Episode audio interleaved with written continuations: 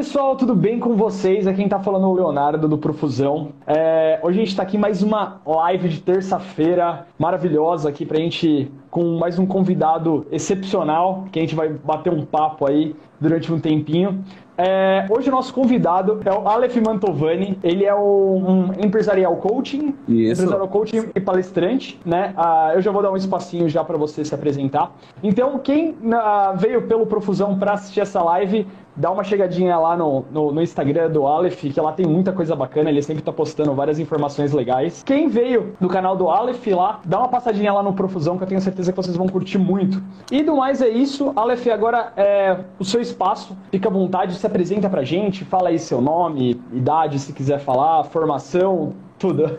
Maravilha, maravilha. Bom, pessoal, boa noite a todos aí. Meu nome é Aleph Mantovani. Eu sou atualmente estou como professor de gestão empresarial também. Eu sou coach empresarial. Continuei estudando um pouquinho, acabei me tornando psicanalista clínico e também atuo de fato como coach. É, tô já há um tempinho na área, né? Desde os meus 22 anos estudando.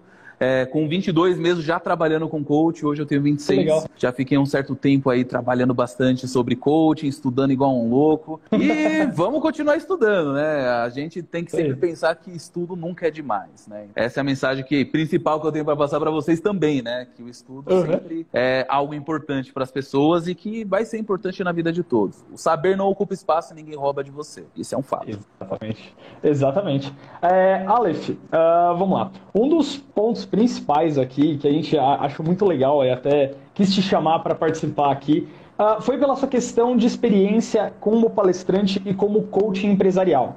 Que esse daí é um ponto até bem específico. Né? A, a, gente nunca, eu particularmente nunca tinha conhecido outra pessoa que, que trabalhava nesse ramo. E Aleph, acho que a primeira pergunta que a gente pode fazer aí para você é, cara, o que é ser um coaching? É, como, o que, que, qual, que, que seria essa definição para você? Bom, a questão de você ser um coach, cara, é... tem muita gente que acaba falando: ah, será que coach é ser apenas uma pessoa que ajuda uma pessoa a chegar até outro ponto? Será que é apenas uma pessoa que de fato é... vai ajudar outra até chegar no objetivo final? Na verdade, não. O papel do coach é um pouco mais importante, né? A definição do coach, de fato, seria você assessorar, ajudar uma pessoa a chegar até um determinado objetivo. Mas não é só você pegar na mãozinha e falar, vai lá, mas sim você ajudar a pessoa a desenvolver isso internamente, né? Não é apenas segurar a mãozinha dela e falar, vamos até determinado ponto, mas sim você empoderar ela, né, de ferramentas, de modos de que ela consiga descobrir o seu próprio caminho, porque no coach não há caminhos errados, né? O jeito da pessoa é o jeito certo de chegar no objetivo dela, porque ela sabe as dores, ela sabe as necessidades dela, ela sabe onde que ela quer chegar.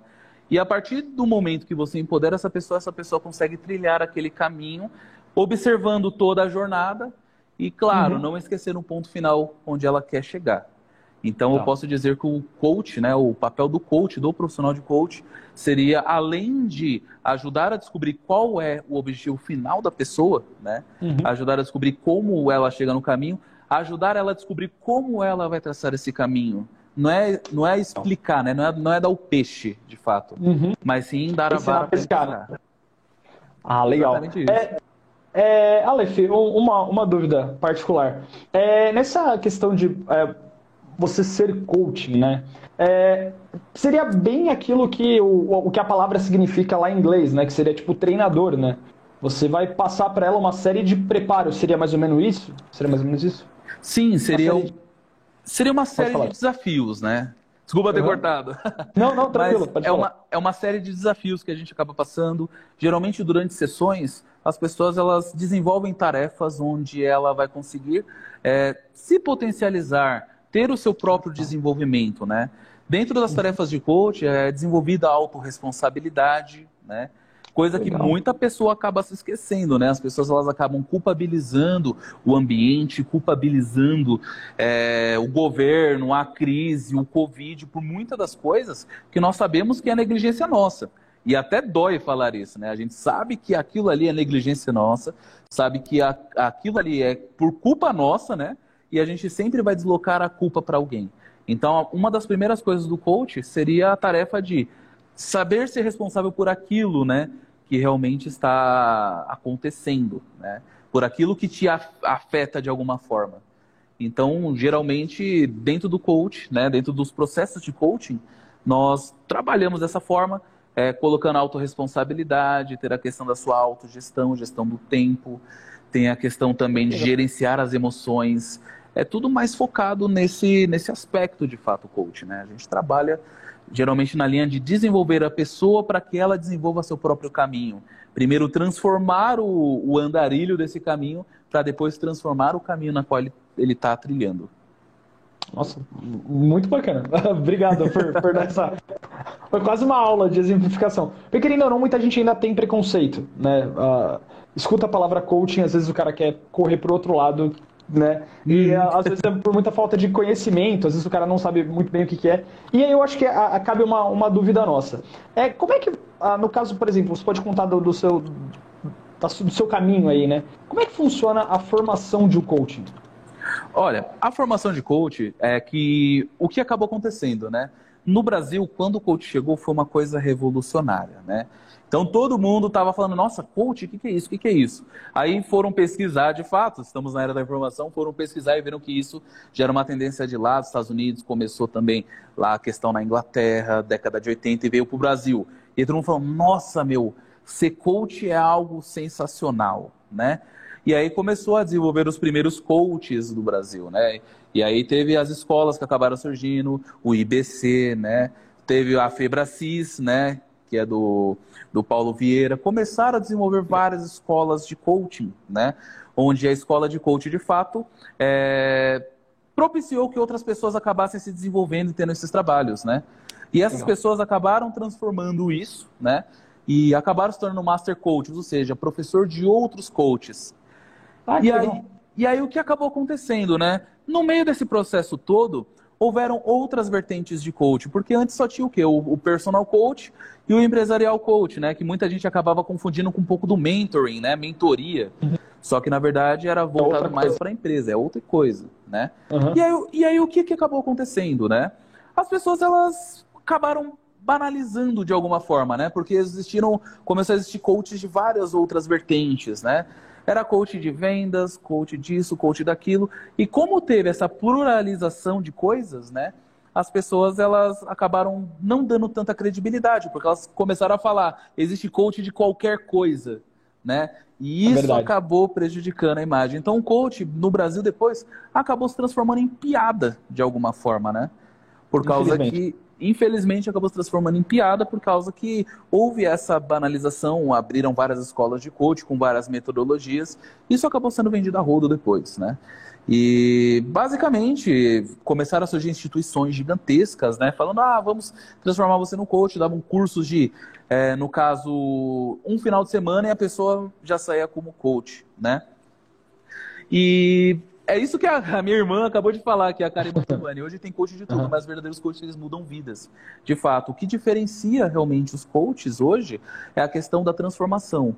O processo de coach ele é medido apenas no resultado, né?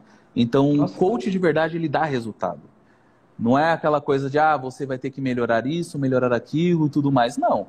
Tem que mostrar para a pessoa e falar, você pode melhorar e você deve melhorar. Se você quer atingir aquilo, você tem que melhorar, né? Uhum. E isso, assim, existem vários, é, hoje, várias vertentes de coach que elas são sérias, né? Coach esportivo, tem também a questão dos coaches de empresas, os master coaches hoje, né? Então, temos várias outras vertentes aí que podem ajudar a trabalhar com outros profissionais também e que, de fato, né, pode é, melhorar o aspecto do coach hoje em dia.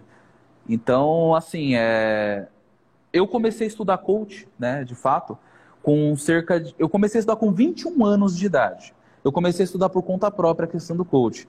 Eu tinha feito faculdade de administração de empresas, me apaixonei pela questão estratégica, porque eu falei, meu Legal. Deus do céu, o ser humano ele é o, o bem mais valioso de uma empresa, é o capital mais importante das organizações, né? Sem o ser humano, nenhuma empresa roda. Isso é de fato, né? Pode surgir a tecnologia que for, sem ser humano, a empresa não roda. E aí eu comecei a estudar a questão do potencial humano dentro das organizações. E acabei, de fato, até desenvolvendo, né? Estudei administração estratégica, fiz um MBA. E, eu, e aí um dos meus temas foi exatamente o coach, né? O coach para a formação de líderes. Eu falei, nossa, coaching? Eu não sabia até então. E eu comecei a estudar. E aí eu comecei a ler livros, comecei a pesquisar algumas coisas no, no Google Academics, né? Que existe muito artigo em inglês ali sobre coaching, né? Porque é o berço ali, é os Estados Unidos da vida. E eu comecei, de fato, a estudar, estudar, estudar, estudar. E eu pensei, meu, que legal, eu preciso me desenvolver nisso. Eu preciso achar um ponto onde eu possa fazer é, uma formação disso de fato. Legal. E aí, só que naquela época estudante ainda, estava no emprego mediano, eu falei, vou começar a estudar coaching de verdade. E aí eu encontrei a escola, que foi, nesse caso, a Line Coaching, né? Que é de um cara chamado Clayton Luiz. Eu gostei muito da proposta deles, né? Não tá. só por questão do, do, custo acessível deles, de fato, né? Mas também por conta da metodologia. O acervo bibliográfico deles lá, em questão de ensino de coach, é gigantesco. Legal. E o que eu mais gostava era ler. Então eu falei, ah, juntou as duas coisas, né? Vamos lá fazer as coisas dessa maneira. E comecei a estudar junto com eles, né? Acabei. É, e uma coisa eu aprendi lá, né? Antes de você passar alguma ferramenta para o seu coach, no caso, que é a pessoa que vai fazer o processo com você, ajudando ele como coach, você deve passar tá. pelo processo e você deve testar as ferramentas em você. Como você sabe que Legal. o sabor, do, nesse caso, do sorvete é bom se você não experimenta, né? Então, Faz nesse sentido. caso, faz sentido. E aí eu falei, agora eu tô em pé e vamos que vamos. E aí eu entrei na, na onda, entrei na ideia. Passei por um processo de coaching, né, onde foram apontados vários pontos de melhoria, né? A gente fala que os processos de coaching geralmente às vezes dão uns tapinhas na cara. Porque algumas coisas elas acabam realmente fazendo tanto sentido e é uma verdade às vezes tão dolorida, mas está tão na nossa cara que a gente ignora, né?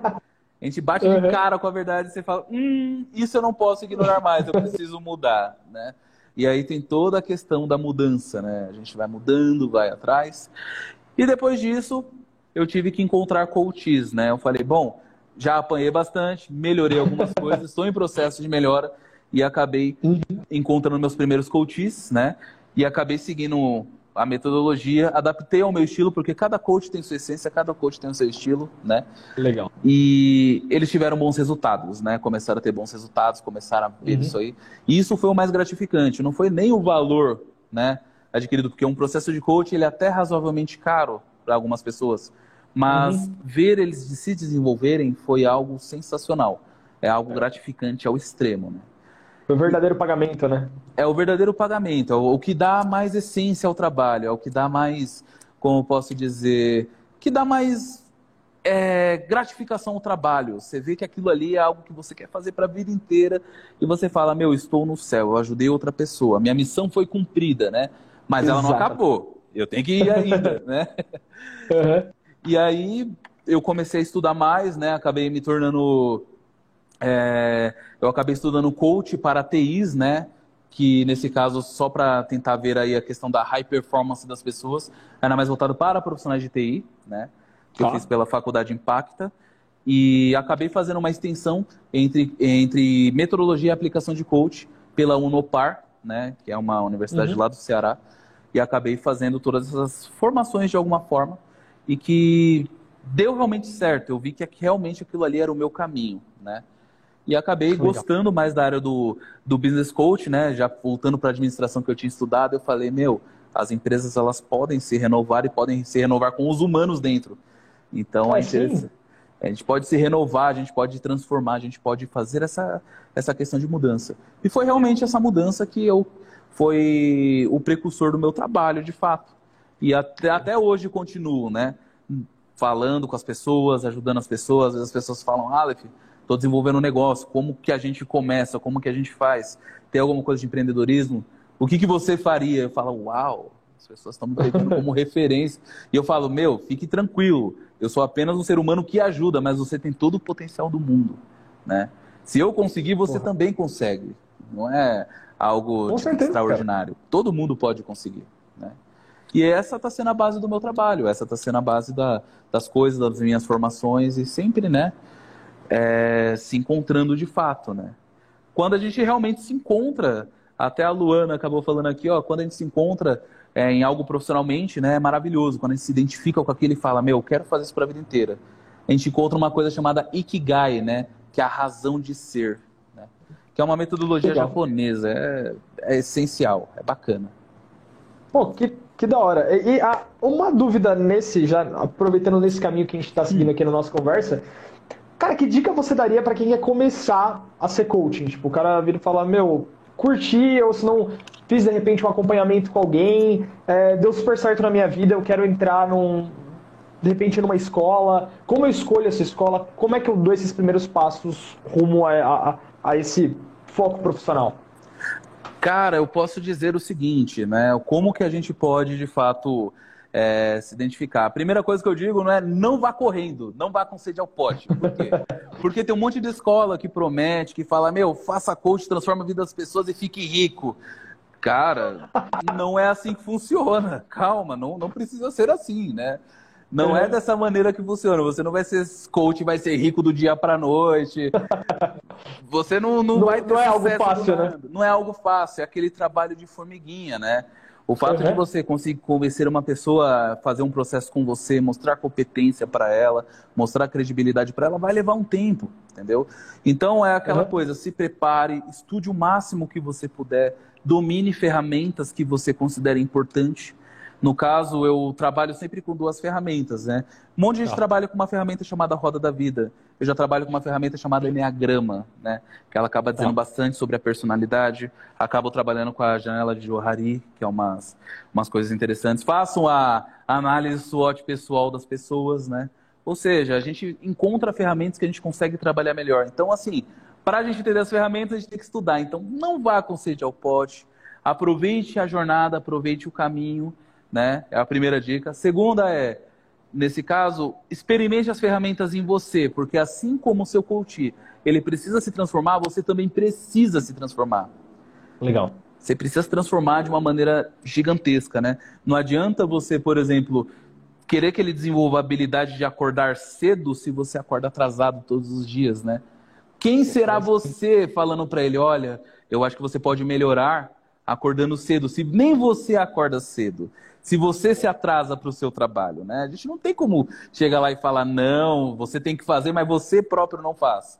Né? Você tem que seguir o seu próprio método. É verdade, é verdade. Tem, né?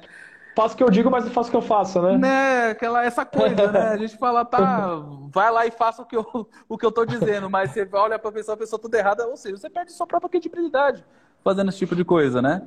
Uhum. E a terceira coisa e mais essencial de tudo é aprenda a ouvir né? Aprenda a ouvir a pessoa não com a mente, mas com o coração, porque ele é um ser humano como você, é uma pessoa que está ali em busca da sua ajuda e que ela realmente quer uma ajuda para melhorar algum aspecto da vida dela que está trazendo uma angústia. Então, se está trazendo alguma angústia para ela, se está trazendo algo, é, se está trazendo algo bom, de fato, né? Uhum. É, você tem que levar isso. Você tem que abrir o coração e falar, olha, realmente tem que Vamos ajudar, vamos arrumar, vamos ser aquela pessoa que a pessoa vai se espelhar de fato e que ela vai falar: meu, o processo deu certo para mim. Né? Lembre-se sempre disso, né? A questão de é, o coach, ele só é coach se ele der resultado. O processo de coach ele é bem sucedido se ele der um resultado positivo para o cliente, para o coach, né? Uhum. E, claro, não olhe a pessoa também como se fosse uma nota de 100, né? Tem muito coach que entra na vida do coach de fato, para quê? Para enriquecer, só por achar que aquilo ali vai trazer dinheiro, o coach movido por dinheiro de fato, né? A gente fala que é o money coaching, né? Porque é o coach, coach de dinheiro, ele quer só dinheiro, ele quer realmente algo voltado para dinheiro, mas vai muito mais além, é transformar uma realidade humana, transformar uma vida humana então não olhe ele, o ser humano, como se fosse um cifrão. Olha ele como se fosse um ser humano como você, que seja pai, mãe, filho, filha, avô, avó, que seja realmente alguém ali que você vai ajudar e que a pessoa vai superar seus próprios obstáculos interiores. Pô, que. Meu, outra aula, cada, cada resposta é uma aula. É, só uma dúvida, essa dúvida é minha mesmo, por, sobre questão de é, é, dois termos que você usou. É, é coach e coaching. É, é, Isso, tem alguns termos. Ah, tá. Explica pra gente, por favor. se você puder. Claro, claro, claro. Eu explico sim. Nesse caso, o que acontece? Existem algumas terminologias dentro do coach, né? Existe... Tá. Dentro do coaching, quando a gente fala coaching com ING no final, a gente está falando do processo, da metodologia, né? Ah, legal. Então, coaching, né? A metodologia. Quando a gente fala sobre coach, é o profissional, que só termina com CH. Ah, coach é o profissional. Sim. Agora, coach é quem, né? É a pessoa, a pessoa que está passando pelo processo, a pessoa que está ali Legal. voltada dentro do processo, está passando aquele processo com você, né? Então a gente tem essas três terminologias aí: coaching, que é o processo, a metodologia, coach, uhum. que é a pessoa, e, e o coach, que seria a pessoa que está procurando aquilo que está passando pelo método, né? Pô, legal. Não, obrigado por ter explicado. É que você citou os três no, no, na sua explicação agora. Aí fiquei meio boiando. Eu falei, opa, o coach, eu achei que era o coach, mas. Não, mas agora faz sentido. Até da forma que você fala é, é, é bem diferente, né? É, o, a pessoa que está passando, né? Ele é o coach, né? Uhum. Bem legal. É, e agora, uma, uma parte muito bacana, né? Que além de. Eu acho que uma coisa está atrelada à outra. A, a, a, questão de você ser coach e a questão de você uh, ser palestrante. Né? Eu acho que você acaba uma coisa muito conversando com a outra. E, cara, quais são os maiores desafios de quem dá a palestra ali do palestrante na hora que o cara chega ali na frente das 100, 200, 300 pessoas? Não sei quantas pessoas você está acostumado a, a palestrar. Cara, quais são os maiores desafios? Cara, para você ter uma noção, quando a gente fala sobre palestra, né? As pessoas uhum. acham que assim é, é muito desafio ter várias pessoas, mas na verdade, quando se tem várias pessoas, o desafio é menor. E vai é? por mim, é bem menor. E quando eu falo bem menor, é porque assim, mesmo que assim, você está fazendo uma palestra para, exemplo, 400 pessoas numa mesma sala, né? Uhum. Alguém ali é impossível. Se você cometer um erro, alguém vai achar engraçado. Isso é um fato, tá? Alguém uhum. sempre vai acabar achando engraçado de alguma forma. Então aquilo ali já te conforta, porque pelo menos alguém, se ver aquilo ali, vai rir de você. E isso já vai dar uma quebra do gelo de alguma forma. Sim, né? sim. Mas aí o que acontece, né? O maior desafio de um palestrante, ao meu ver, é a questão do envolvimento com o público, né? Quando a gente ah. entra numa, é, numa sala onde a gente vai fazer uma palestra ou algo do tipo, é, uhum. Tem vezes que, às vezes, o assunto não dá liga com o público, né? Uhum. Você joga aquele assunto, você joga aquela temática e você vê que as pessoas começam a se dispersar. Então, pelo uhum. olhar, pela, pelo modo da pessoa, né? Porque basicamente 80% do que a pessoa fala não está na boca, não está na escrita, está no corpo, né? É a então, leitura você, corporal, né? A leitura corporal. Você percebe que a pessoa ou ela já está toda cansada, ou ela já está entediada, bocejou umas quatro vezes. Você tá falando aquele ponto importante, a pessoa saiu para ir no banheiro, você fala, meu Deus do céu, o que está acontecendo aqui? É porque o assunto às vezes não dá liga. E aí você tem que fazer uma mudança, né, no assunto brusca, né? E nesse caso, se não tiver ali, a, que nem a Luana acabou de falar, se não tiver algum tipo de engajamento, né, essa pessoa ela vai acabar é, se perdendo no assunto, vai achar que a palestra está sendo uma coisa muito chata e ela vai se desfocar e não vai ter aquele aprendizado. Palestra boa, de fato, é aquela que você consegue conversar com o público e que você consegue manter o público tão focado que eles não conseguem ter noção do tempo que passou. Isso é chamado de efeito flow. Esse efeito flow está até num livro chamado TED Talks do Chris Alderson, que ele fala Famosaço. É famosaço esse livro. Ele fala bastante sobre a questão de você manter o foco da pessoa. O foco da pessoa, em média, são 17 minutos, que é basicamente o tempo normal de um TED Talks da vida, né? Daqueles vídeos do TEDx. Uhum. E basicamente esse é o estado de flow, quando a pessoa consegue ficar presa naquele conteúdo, não consegue ver a hora passar, não consegue ver, é, não consegue ter noção daquilo que está acabando, acaba de acontecer, né? Ela está ali uhum. olhando e prestando atenção, engajando e tudo mais. E aí, sabe o que acontece? É, quando a pessoa olha no relógio, ela toma um susto, ela fala, meu, já passou isso, já está acabando? E aí você percebe que você deixou aquele gostinho de quero mais para a pessoa. Então a pessoa, você colocou a pulga atrás da orelha daquela pessoa para aquele assunto e a pessoa vai ficar com aquilo ali na mente, vai levar para casa. É legal quando a pessoa leva o palestrante, o assunto para casa. Porque uhum. ela fica pensando naquilo, ela pensa, ela reflete naquilo e ela chega às, às epifanias da vida, chega nos abrilhantamentos da mente e fala: Meu Deus, que aquele cara falou tem razão. Aquele careca barbudo falou um negócio ali que não ficou na minha mente. E isso é Legal. é algo bacana, né? Com certeza. Não, então, de repente, então, o maior desafio é conseguir ter esse engajamento, ter essa, essa liga com o público, né? Isso, esse é o maior desafio. O maior desafio ah, o é Fábio, o Fábio, ele colocou aqui um negócio, né? É, aí você fala se, se você né, concorda. É, quanto menos pessoas, mais preocupado você fica em reter atenção. Ah, em um grupo maior, você acaba ficando menos preocupado, ou não necessariamente, para você? Sim, seria basicamente isso que o Fábio falou. Quando você tem realmente uma pessoa, é, poucas pessoas, você fica preocupado em manter a atenção dela, né? Manter a atenção de todos os demais. Obviamente, sempre numa sala, quando a gente vai fazer uma palestra, sempre vai ter uma pessoa que vai estar toda desanimada olhando para você com o bracinho cruzado.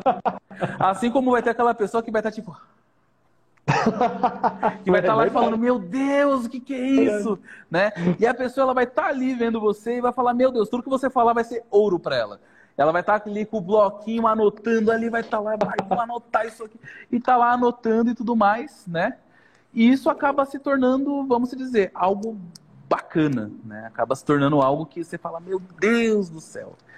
E, e o legal é que assim, quando você tem é, pouca, muitas pessoas, de fato, você não fica tão preocupado com isso, né? Por causa que você sabe que mesmo que duas, três, quatro pessoas se desfoquem, né? Você tem ainda um público inteiro para agradar, né? O desespero aparece quando todo mundo está desfocado e começaram a conversar e cobrir o sua voz. Aí já era. Aí já era. Aí você falou, opa, peraí, vamos tentar readequar o conteúdo, né? Vamos tentar chegar a isso aí. Né? É, eu acho que entra muito no que a Aline perguntou aí, né? Sim. Aleph, você adequa seu discurso dependente do, é, dependendo do público? Isso é primordial para sua palestra?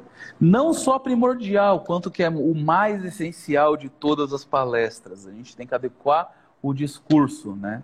Você tem que adequar o discurso, você tem que adequar aquilo que realmente é, está sendo dito, né? Por exemplo, você não vai explicar é, sobre leis trabalhistas para uma criança de seis anos igual você explica para um vai... adulto que está dentro da faculdade, né? Sim. Você não vai explicar, né?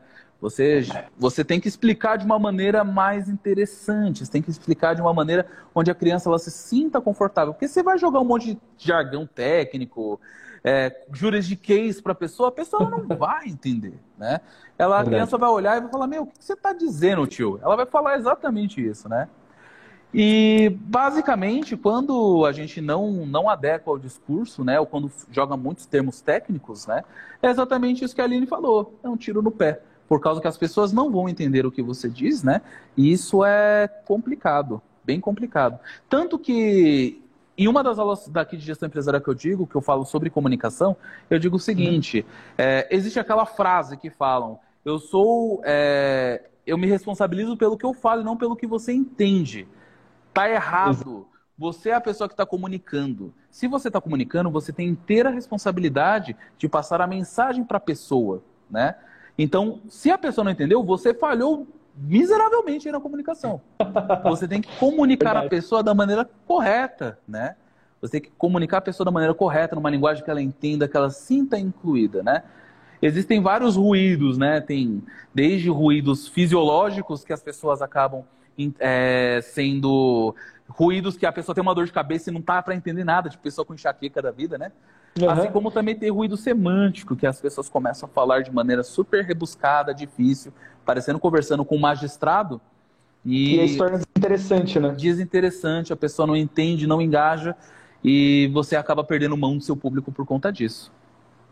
Bom, pô, obrigado, Aleph, por responder as perguntas.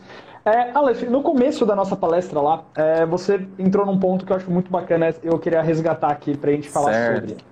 Ah, você falou lá sobre as pessoas né, serem o, o, ouro da empresa, a força motriz dentro de uma empresa. Sim. E um, um ponto muito legal que eu acho é a seguinte questão.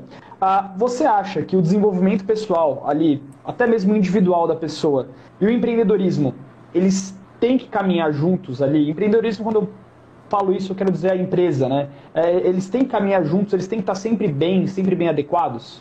Sim, eles devem sempre estar bem adequados, porque a questão do desenvolvimento pessoal é o que gera talentos dentro de uma organização, né? Então, ah. quando a pessoa ela está se desenvolvendo pessoalmente, todos ao redor ganham. É uma relação ganha-ganha que é explicado até num livro do Stephen R. Covey, né, do nosso falecido Stephen. Covey, né, Os Sete Hábitos das Pessoas Altamente Eficazes, que é uma relação ganha-ganha. Quando a pessoa se desenvolve pessoalmente, ela consegue ter mais entusiasmo, mais motivação, automotivação de fato, para conseguir uhum. desenvolver coisas mais interessantes. As relações mudam, né? As ideias mudam, o posicionamento muda, a visão muda. E a, e a empresa ela tem muito, o empreendedorismo de fato tem muito a agregar disso, né? A pessoa ela uhum. consegue deixar sua marca na empresa de uma forma, né? Então elas sempre caminham lado a lado. Então quando a gente fala sobre desenvolvimento pessoal e quando a gente fala sobre a questão de se desenvolver dentro de uma empresa, a gente está vendo exatamente essas duas essas duas chaves, né? Onde o ser humano desenvolvido lá dentro consegue desenvolver potencialidades e ser um talento dentro de uma empresa. Então as uhum. duas têm que caminhar lado a lado. Se as empresas querem ficar melhores, elas devem investir, né, é, em seres humanos, né, e deixá-los capacitados e melhores para que dê o resultado, né? É como é, é aquela questão da hipocrisia, né? Você não, você quer que uma pessoa dê resultado, mas você não investe tempo, nem treinamento, nem desenvolvimento para que ela dê melhores resultados. Como você espera, né? Com certeza. Einstein falou, né? Esperar que as pessoas, de fato, deem resultados fazendo a mesma coisa, resultados diferentes para ações iguais é loucura, né? Tem Verdade. que ser evoluído de alguma forma. Né? Então, de repente, a empresa acabar investindo um pouco mais é, é, nos seus funcionários ali, de repente não só necessariamente voltados para a empresa, né? De repente ele tentando dar uma melhor qualidade de vida, de repente, eu não sei, uma sala de descanso ou algo assim, uh, que promova de repente um conforto maior, vai promover ali um, um melhor ambiente de trabalho. Sim, com certeza. E digo mais, né? Querendo ou não, seres humanos dentro do trabalho é que as pessoas sempre dizem com aquela que eu falo que é uma falácia, né? Apesar que é possível você gerenciar as emoções dessa forma. Mas tá. é uma é, eu acabo sempre dizendo o seguinte: tem sempre aquela questão de você desenvolver a pessoa, né? E além de desenvolver a pessoa, você tem que desenvolver um espaço para que ela se sinta respeitado, né? Então, nesse caso, quando você realmente acaba se sentindo respeitado, acaba se sentindo valorizado pela organização, isso acaba sendo algo essencial, né? Então, investir em bem-estar do funcionário, né? As pessoas ela têm aquela falácia, ah, eu vou ter inteligência emocional e vou separar os problemas de casa com os problemas do trabalho. É quase impossível, a gente só tem um cérebro, né? A mesma informação é que processa o trabalho vai processar a informação de casa. Então, o indivíduo que brigou com a mãe, com o pai, com o esposo, esposa, avô, avó, ele vai estar preocupado e vai estar nervoso no ambiente de trabalho. Ele Isso simplesmente é não vai, ele não vai dar o estralinho, opa, sou uma outra pessoa. Né? Então, tipo, ele vai estar ali. Se for um indivíduo realmente saudável, que não seja psicopata ou algo do tipo, ele, ele vai de fato, né, estar é afetado é por conta disso. Então, o que, que deve ser feito de fato, né? Deve ser feito de fato um ambiente mais seguro, mais inclusivo para essas pessoas, onde invistam no bem-estar. Nem sempre o dinheiro, ah, tá bom, vou dar uma recompensa, vamos dar um aumento de salário. Às vezes o cara, ele pode estar tá ganhando rios de dinheiro, mas ele, ele é inseguro com o que ele faz. Ele fala, meu, será que eu estou fazendo certo? Será que realmente eu mereço isso que eu estou ganhando? E às vezes o, o, o gestor dele chega lá e fala, pessoal, esse conseguiu bater a meta, quero que vocês se espelhem nele, porque ele se torna uma referência aqui dentro. E parabéns pelo seu serviço, a gente conta com você aqui. Você que está trazendo resultado para a empresa, a gente precisa de você. Mostrar a necessidade dele, mostrar o espaço de reconhecimento, às vezes se torna até melhor que dinheiro. Às vezes a pessoa precisa escutar aquilo, e aquilo ali vai dar um gás na pessoa, que a pessoa fala, meu, eu sou importante desse jeito. E aí você vai ver a transformação na pessoa. Você vai ver a pessoa engajada, vai ver a pessoa motivada, vai ver a pessoa gerando ideias, né?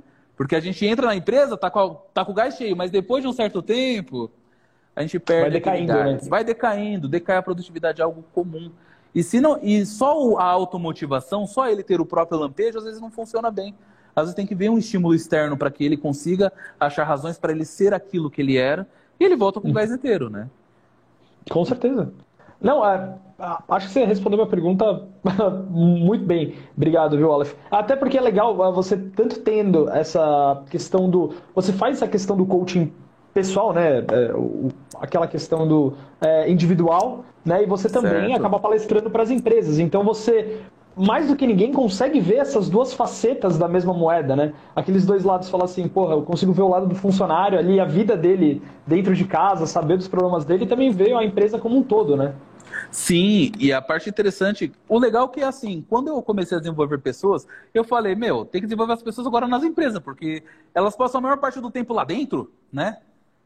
Então, de fato, elas passam a maior parte do tempo lá dentro. Então, se a gente for fazer alguma coisa desse tipo, né, é, a gente tem que desenvolver dentro do ambiente de trabalho também, né? Então, é, temos que desenvolver essa parte. E quando eu realmente falo para, é, falo para empresas em questão de é, palestrar para líderes ou algo do tipo, eu falo, meu, a sua base são outros seres humanos, e esses seres humanos, eles só estão divididos com você por conta de nível hierárquico. Isso não te torna melhor que eles, isso também não te torna pior que eles. Falou tudo. Então, você tem que valorizar a sua base, você tem que valorizar essas pessoas. São elas que estão te trazendo o resultado. Se você faltar no, no trabalho, sua empresa continua ganhando. Mas se eles faltarem, quem perde é você. Então, sempre tem que colocar esse ponto, né? para as pessoas não acharem que só por conta de cargo, só por conta de hierarquia ou algo do tipo, as pessoas elas são inferiores ou algo do tipo. Todo mundo é ser humano, todo mundo tem necessidade. E todo mundo precisa satisfazer essa necessidade se ela quiser encontrar realmente aquilo de felicidade, né? Não, putz, Alex, você falou tudo, cara. Eu concordo em gênero, número e grau aí com o que você falou. É, Aleph, e você acabou de falar que você palestra né, para as empresas. É, e, cara, de onde surgiu essa sua vontade de palestrar para o mundo corporativo? Ah, porque imagino que você ser coach e você palestrar no mundo corporativo sejam, assim, por mais que você seja um, um executivo coach, né? Uhum. É um cara que trabalha mais voltado para empresas. Tipo, você sair de coaching para um executivo coaching são duas vertentes completamente diferentes, né? É, de onde veio essa sua vontade aí? Então, essa vontade ela surgiu é, quando eu li um livro que foi realmente o, o precursor das coisas, né? Em questão de eu voltar para executivo coach e falar, meu, é isso que eu quero da minha vida. De um livro que eu li chamado Coaching, A Arte de Soprar Brasas em Ação, do Leonardo Wolk, né? É um livro que eu nunca consegui encontrar em PDF e por acaso, né? Eu consegui encontrar ele dentro de uma sebo no centro da, da cidade, perto da Sé, já usado. Eu falei, meu Deus, encontrei esse livro porque eu não consegui encontrar em nenhum lugar, nem novo eu encontrava ele fui encontrar numa sebo. E aí o que, que, acabou acontecendo? Eu falei, meu Deus do céu, que coisa bacana. E comecei a ler ele, e lá ele fala bastante sobre coaching em grupo, né? E uhum. geralmente esses coaching em grupo, eles funcionam também dentro das empresas, né? E eu falei, meu Deus do céu, que interessante, né? Que interessante você atuar com várias pessoas dentro de empresas, dentro de coisas mais voltadas aí para o público. E eu falei, meu, sensacional, eu acho que eu quero isso. Então eu acabei pegando a bagagem das empresas que eu acabei passando, trabalhando, né? Legal. Entendendo sobre gestão, dos estágios da vida, de como a gente é, entende a questão da organização. E eu falei, meu Deus, eu vou fazer algo bacana ah, para ajudar pessoas, né? E dentro das empresas, né? Porque as pessoas elas falam da questão do trabalho, né? Trabalho ela tem um surgimento de uma palavra interessante, vem de tripalium, né? Tripalium é, se chama três paus, era um instrumento de tortura. Então, desde sempre, as pessoas acham que aquilo é tortura, que trabalhar é algo torturante, mas na verdade não, né? A gente acaba fazendo o seguinte, a gente acaba agregando, né? É, a questão do gostar de fazer algo com deixar de fazer algo, né? Se eu não gosto, eu procrastino, é. né? Se eu não gosto, eu deixo de fazer. Então a gente tem a gente desvincula isso dos processos de coaching, né?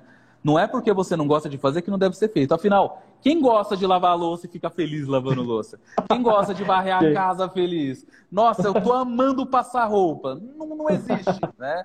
Algumas coisas elas devem ser feitas, né? Elas devem ser feitas e a gente encontra essa maneira de fazer elas, né? E quando eu acabei entrando no, na parte do executive coach, né, que eu acabei fazendo essa transição e acabei entrando como palestrante também dentro das empresas, eu falei, meu Deus, é isso, é esse o ponto, né? É um ponto é que, que ninguém é e é o ponto mais cabreiro, mais cabeludo, porque a gente, ninguém consegue falar a respeito. Eu falei, meu, acho que eu encontrei um desafio para desbravar. E acabei vendo isso, eu falei, meu, é esse nicho que eu quero atuar. E acabei atuando, né? Tiveram empresas que estavam em, por exemplo, processo de falência, acabou fazendo um processo, a gente fez um redescobrimento, o um renascimento das coisas, né? e ficou totalmente funcional, ficou ótimo, né? As, as empresas lá saíram da, das recuperações judiciais da vida e é o que eu espero realmente fazer assim de acordo com a minha vida, né? Pegar empresas que estão realmente chegando no buraco até chegar ali ao topo de novo ou re reconquistar aquele posto que elas caíram de alguma forma, né? E no cenário da pandemia, então imagine como deve estar essa questão, né? deve estar em alta. Deve estar bem alta. Ah, o Fábio, acho que ele fez uma pergunta aqui que, que seria legal. É, Aleph, essa profissão de coaching é, é recente no mercado de trabalho brasileiro. A demanda Sim. de velhos gestores querem. Uh, existe a demanda de, de, velhos gestores querendo atualização no, uh, no mercado é grande? Existe essa demanda, essa procura por coaching? Sim, existe essa demanda, essa procura por coaching. Por quê? Porque o pensamento empresarial mudou, né? Antigamente ficava muito a questão, ah, vamos valorizar o produto, vamos valorizar o estoque, vamos valorizar a propaganda. Tem gente que acredita que só marketing funciona para a empresa e acabou, né? O marketing é uhum. é importante, mas se você não dá um gás no seu público interno, quando a pessoa chega lá para comprar algo, porque o marketing fisgou a pessoa, ela vai andar para trás e falar, hum, não gostei dessa empresa. Você não fideliza o cliente, você não fideliza nada, né? Então, existe sim uma demanda de velhos gestores, de pessoas que querem atualização, que fala, meu, estou trabalhando com geração Y, estou trabalhando com millennial. Como eu devo lidar com essas pessoas, né? Que você, uhum. não, você não consegue cobrar um millennial como você cobrava uma pessoa da geração X. Você não cobra ele. Você vai cobrar um millennial, ele vai falar, tá bom, então, já que você está falando isso, encontra outro profissional que eu vou trabalhar em uma startup minha. É o que está acontecendo hoje em dia, né? Então, nesse uhum. caso, existem esses gestores para querer realmente entender como está a questão do público jovem, como está a questão aí das coisas, né? E, claro, né? Trabalhar de uma forma mais viável, de uma forma mais, vamos dizer, explicitamente sustentável dentro das empresas, né? Para diminuir turnover, para diminuir realmente gastos e custos empresariais que a gente vê que a gente acha que é, é vamos dizer, necessário, mas na verdade não é, né? Sim. E a Aline, ela perguntou alguma coisa que ela falou, como executive coach, você trabalha com a liderança ou com o operacional que quer se desenvolver? Eu trabalho Isso com os dois, né? Tanto o profissional que quer se desenvolver, a gente consegue trabalhar num processo na qual ele consiga saber aonde que ele quer chegar verdadeiramente, porque às vezes o cara ele fala, olha, eu quero ser gerente um dia. Só que a gente vê que aquilo ali não é algo para ele. Ele, se, ele sente isso, né? Mas ele há uma, alguma necessidade de ter dinheiro, porque o piso de gerencial é um valor compensatório no contra-cheque, né? Com certeza. Então ele fala, eu quero ser gerente, mas na verdade ele está com perfil, por exemplo, para ser coordenador, para ser um multiplier, para ajudar outras pessoas, para ser algo mais consultivo, né? Para ser um consultor, por exemplo. Então a gente trabalha com essa linha operacional para ele tentar identificar aquilo, né? E também a gente trabalha com a liderança, justamente nesse ponto que o que o Léo acabou de falar, que no caso seria é, dos velhos gestores, velhos líderes, né, que querem se renovar é. para conseguir ter aí o é, entender mais o público, entender mais as pessoas aí de fato, né? Pô, que, ah, muito obrigado. É realmente o que o, o que o Fabinho depois ele até colocou, né? Aqueles dinossauros mesmo, né? Então realmente está tá existindo uma procura a, atrás desse, desse, desse novo serviço, né? De, de atualização profissional, atualização até mesmo ali do dinossauro, né? Do, do antigo chefe para saber lidar com essas novas pessoas. Então isso está acontecendo, é um movimento que, que vem rolando. Sim, e o legal é que está acontecendo isso, por quê, né? Querendo ou não, a crise chegou, certo? Geralmente esses dinossauros corporativos eles estão há 10, 15, 20, 30 anos no cargo, né? E se nesse caso as empresas hoje em crise forem tentar realmente fazer um desligamento dessa pessoa, vão perder algumas coisas, além do dinheiro envolvido de um processo né, de desligamento comum, né? A primeira coisa é a rescisão contratual. Querendo ou não, vai ser mais que né? multimilionária dependendo do, da pessoa e do salário. A segunda coisa, de fato, é que está perdendo know-how, porque a pessoa que está acompanhando o desenvolvimento da organização, ela tem muito know-how de processo, muito know-how de inteligência, e que isso pode prejudicar ela de alguma forma, né? Tá. E querendo ou não, tem a questão de saber como lidar com a nova geração, né? Hoje em dia os profissionais eles estão mudando a cara. Hoje a gente vê que nem sempre o dinheiro é um melhor estimulador do funcionário, apesar que todo mundo fala, ah, dinheiro não compra felicidade. Mas, sinceramente, eu prefiro chorar dentro de uma BMW ou afogar as mágoas em Paris, né? Exatamente. Do que dentro de um ônibus lotado voltando para casa. Escolhas. Exatamente. mas, mas, de fato, né, o dinheiro ele realmente ele não é o melhor impulsionador. Às vezes, é, saber como lidar melhor, saber propiciar um ambiente interessante para a pessoa, né, é, acaba se tornando melhor de alguma forma. acaba se tornando mais compensador de alguma forma.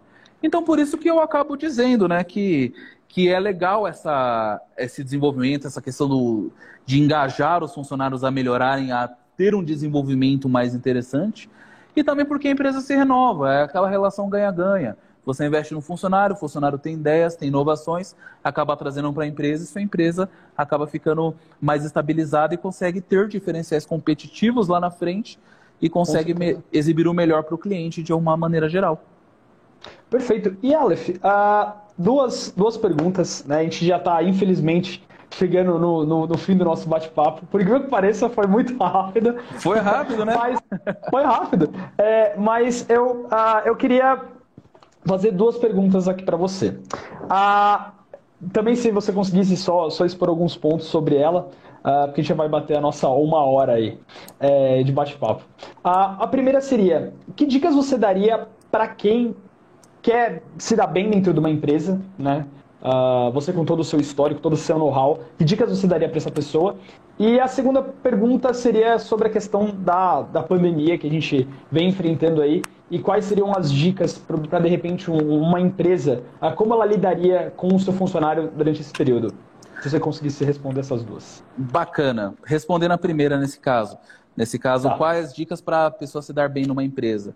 Uh, primeira coisa, analisa o cenário atual. O cenário atual, as empresas elas estão procurando profissionais, é, justamente elas querem o maior know-how possível, o maior skill possível, habilidades, tentando pagar pouco de fato, né? Então a primeira coisa é você realmente pegar a coisa pela experiência e não visar tanto dinheiro, né? Nossa, mas eu tenho contas para pagar sim, tem contas para pagar, eu sei. Realmente todo mundo tem. Só que o cenário hoje, a gente está num cenário já vamos dizer, de. A gente já veio já de umas certas crises financeiras brasileiras, né? Onde não estávamos já. em expansão, mas estávamos em regressão. Empresas retornando estruturas, entregando projetos, empresas falindo. De cada 10 empresas, seis vão à falência em menos de cinco anos de mercado. O que já uhum. acaba dando um, um aperto no coração. Ainda mais num país onde 80% são microempreendedores e pequenas e médias empresas. Então a gente já toma um susto aí, né? Ou seja, de cada 10 mercados que estão na sua rua, 6 fecham em menos de 5 anos. Isso é preocupante. É. Então a gente não pode simplesmente apenas olhar o dinheiro, mas sim olhar a experiência, né? E a segunda coisa é não ser o faz tudo, você se especializar em algo e se tornar referência por aquilo, né? Eu quero entrar numa empresa, você tem que entender que você deve ser referência de algo, né? Ninguém começa de fato lá no topo, né? É uma escada, são degraus. Então, nesse caso, enquanto você estiver subindo um degrau, tente especializar em algo, tente encontrar algo que você consegue fazer de uma maneira viável e a partir disso a gente consegue fazer isso aí de uma maneira mais interessante. E a segunda Legal. pergunta foi sobre o que mesmo que eu tinha esquecido? Ah, sobre a questão é, de qual que seria o posicionamento ideal, né, empregado, empregador ali. Ah, como que a empresa deveria se portar nessa questão da pandemia, né? Diante disso daí, questão de redução de salários, redução de jornada, tudo isso daí. Ah, como você acredita, com toda essa sua experiência, e tanto no meio empreendedor quanto de de coach, né, desse lado empreendedor, o que você acredita que seria a melhor opção aí, né, empregado ou empregador? Olha, a melhor opção nesse caso de empregado e empregador seria os dois manterem a paciência. Por quê? Né? A gente ainda não, a gente está chegando na metade da pandemia, a pandemia ainda não acabou, né? A pandemia uhum. ainda está aí, a pandemia ainda está complicada, né? Então os dois devem manter a paciência. Uma, a empresa manter a paciência porque ela está realmente em reclusão, se for necessário, de fato, entrar em contato lá com o Ministério do Trabalho ou algo do tipo para tentar fazer uma redução de carga horária de salário, se adequar às coisas é algo que tem que ser feita, né? Não deve ser uhum. pensada duas vezes, justamente para você não prejudicar o seu salário lá na, é, o, o, funcionário lá na frente, questão salarial, em questão de rescisão e tudo mais, né? Para não quebrar de fato. E o empregado entender que não deve se trocar o certo pelo duvidoso, né? A gente já estava advindo de crises, né? Quando o Lula falou que era só uma marolinha, a marolinha continua até hoje, até chegar a pandemia, que aí virou o tsunami total. Então a gente tem que pensar o seguinte: a maré não está muito boa aí para a gente conseguir muita empregabilidade encontrar isso de uma maneira interessante. Então temos o quê? Manter a calma, né? Se trocar, a, por exemplo, vou trocar de emprego, vai trocar de emprego, vai se aventurar em alguma coisa? Tem ali pelo menos um certo capital de giro, tenta se manter de alguma forma, né? Tenta se manter ali de uma maneira mais interessante para que não haja coisas prejudiciais de fato, né? Para que a pessoa consiga realmente se focar naquilo e mesmo que com pouco conseguir ir se virando do que não ter. É aquela questão, né? É melhor pingar do que faltar, de fato, né? Exato. É mais fácil você Exato. ter ali pelo menos algo fixo e, claro, fazer uma renda extra por, por fora, descubra seus potenciais e encontre uma renda extra por fora, do que você perder o seu fixo e, infelizmente, ficar na mão aí no meio dessa pandemia que, querendo ou não, lá já já até no canal Profusão falou, né? Que eu acompanho. Vai voltar, é. já tá voltando a bandeira vermelha. A fase vermelha já. voltou de novo. Então a gente tem que tomar um certo cuidado com isso, né? Pra gente não ficar sendo pego desprevenido aí nessa fase. Não, é, muito obrigado, é, é Aleph, por ter dado é, essa explicação. Eu acho que é muito importante para todo mundo que vai assistir o vídeo, uh, pela, tanto pela questão, né? Não importa se o cara é empregado ou é empregador, é, os dois, foi o que você falou, manterem a calma, né? E tomarem de repente as melhores decisões, sentar, conversar, né? Porque de repente uma decisão errada que você toma hoje vai refletir muito lá no futuro. É isso, né? Sim, uma decisão errada hoje vai te perseguir por algum certo tempo, né? Ah, tem empreendedores hoje que, por exemplo, de fato podem ter pegado empréstimo, né? E não conseguiram voltar com o gás total e tem que pagar o empréstimo já, então você já diminui o caixa, tem que reduzir estrutura. Isso é bem complicado, né? Mas é aquela questão, né? É, é aquela questão, quando as pessoas elas é, têm lá as crises, as crises elas não são eternas, né? As crises elas não são eternas. Então ela de fato ela vai ter ali é, vai ter um tempo de recuperação. Isso que é importante. Não tem crise que dure para sempre, assim como não tem felicidade que dure para sempre. A gente tem que sobreviver nessa montanha russa da vida.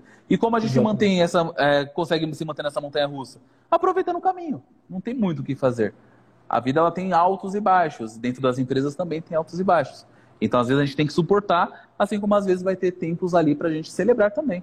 Como o Charlie Brown falou, dias de luta, dias de glória. Sempre vai ter aqui. Exatamente. Aleph, Cara, muito obrigado por ter topado esse papo aqui com a gente. Eu acho que uma hora não foi o suficiente para a gente explanar aí todos os um milhão de assuntos que a gente conseguiria conversar com, com você, é, tanto nessa questão da pandemia, que a gente de repente pode pegar uma próxima live, uma próxima vez aí, para conversar especificamente sobre essa questão de, de empregado, empregador, todas essas relações que ficaram abaladas durante essa pandemia. Mas, cara, já muito obrigado por ter, por ter dado essa, essa aula pra gente, a gente conseguiu pegar aí um pouquinho de tudo. Eu e o Fábio, a gente agradece demais. Tá? É, agora eu vou dar um espacinho. Aleph, pode falar das suas redes sociais. Se você tem algum projeto de coaching por trás, fica, fica à vontade, pode. O espaço é seu. Bacana, bacana. Quero agradecer a oportunidade né, de, de participar de uma live dessa, né? Live enriquecedora. Vários alunos aqui comentando, falando ali. O Martin também. o meu sobrinho está aqui, minha irmã também está aqui. É, Cara, quero agradecer realmente esse espaço, agradecer meus alunos que estão aqui também, que puderam participar, né? Tanto até tem um diretor meu aí, o Romário, estão aí. Nesse caso, quero agradecer realmente divulgar de fato a escola que eu estou trabalhando atualmente, né? Estou com um projeto interessante de gestão empresarial, que é a Smart Centro de Ensino, que é uma escola interessante, que eu gostei da metodologia deles, que a, a função deles, de fato, a maior missão deles é o quê? É transformar vidas, né? E isso é o que o coach também faz. Isso me identifiquei bastante nisso. Eu falei, meu, é aqui que eu vou estar, né?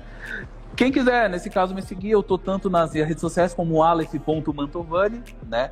Assim também como uhum. eu estou no LinkedIn. É só você pesquisar Aleph Mantovani. Joga no Google que aparece o primeiro resultado, né? Acho que o pessoal gostou do meu, do meu LinkedIn, os robôs do Google gostou e colocou lá. E que, de fato, eu possa ter contribuído com o conhecimento de vocês, de alguma forma, ter explicado o que é o coach, porque, como eu falei, no Brasil virou piada, mas tem pessoas que estão trabalhando com seriedade, tem pessoas que estão trabalhando aí de verdade é, para melhorar a vida de pessoas.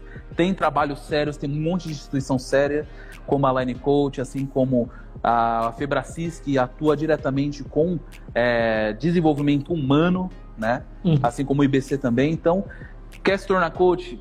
Primeiro estuda, vai lá e estuda. Só se pode, de fato, se levantar para ensinar quem um dia sentou na cadeira para aprender. Então a gente tem que sempre é, ter aquela questão de humildade, né? Sempre aprender primeiro para depois repassar. Essa é a missão, de fato, da nossa vida. Aleph, muito obrigado mais uma vez. Eu que agradeço. Ah, todo mundo, pessoal, quem veio aí pelo, pelo canal do Aleph, né, pelo Instagram do Aleph, dá um pulinho lá no canal do Profusão. A gente tem uh, tanto o nosso Instagram, que a gente lança aí curiosidades, informações todos os dias, uh, as mais relevantes pelo menos. Né? A gente também tem o nosso canal lá no YouTube, se vocês não conhecem, vão lá, eu e o gente está fazendo um trabalho bem legal. E se vocês vieram pelo Insta do Profusão, dá uma olhada lá, conversa com o Aleph, de repente manda as perguntas lá por, por, por mensagem no Instagram, ou se não, pelo Facebook, onde vocês conseguirem achar ele. A gente vai, de qualquer modo, marcar todas as redes sociais dele aqui embaixo para ficar mais fácil a comunicação com ele. Mas no mais, pessoal, é isso. Muito obrigado mais uma vez, Aleph. Uma boa noite a todo mundo. E é isso aí. obrigado, é. pessoal. Tchau, tchau. Boa noite. Tchau, tchau. Tchau, tchau.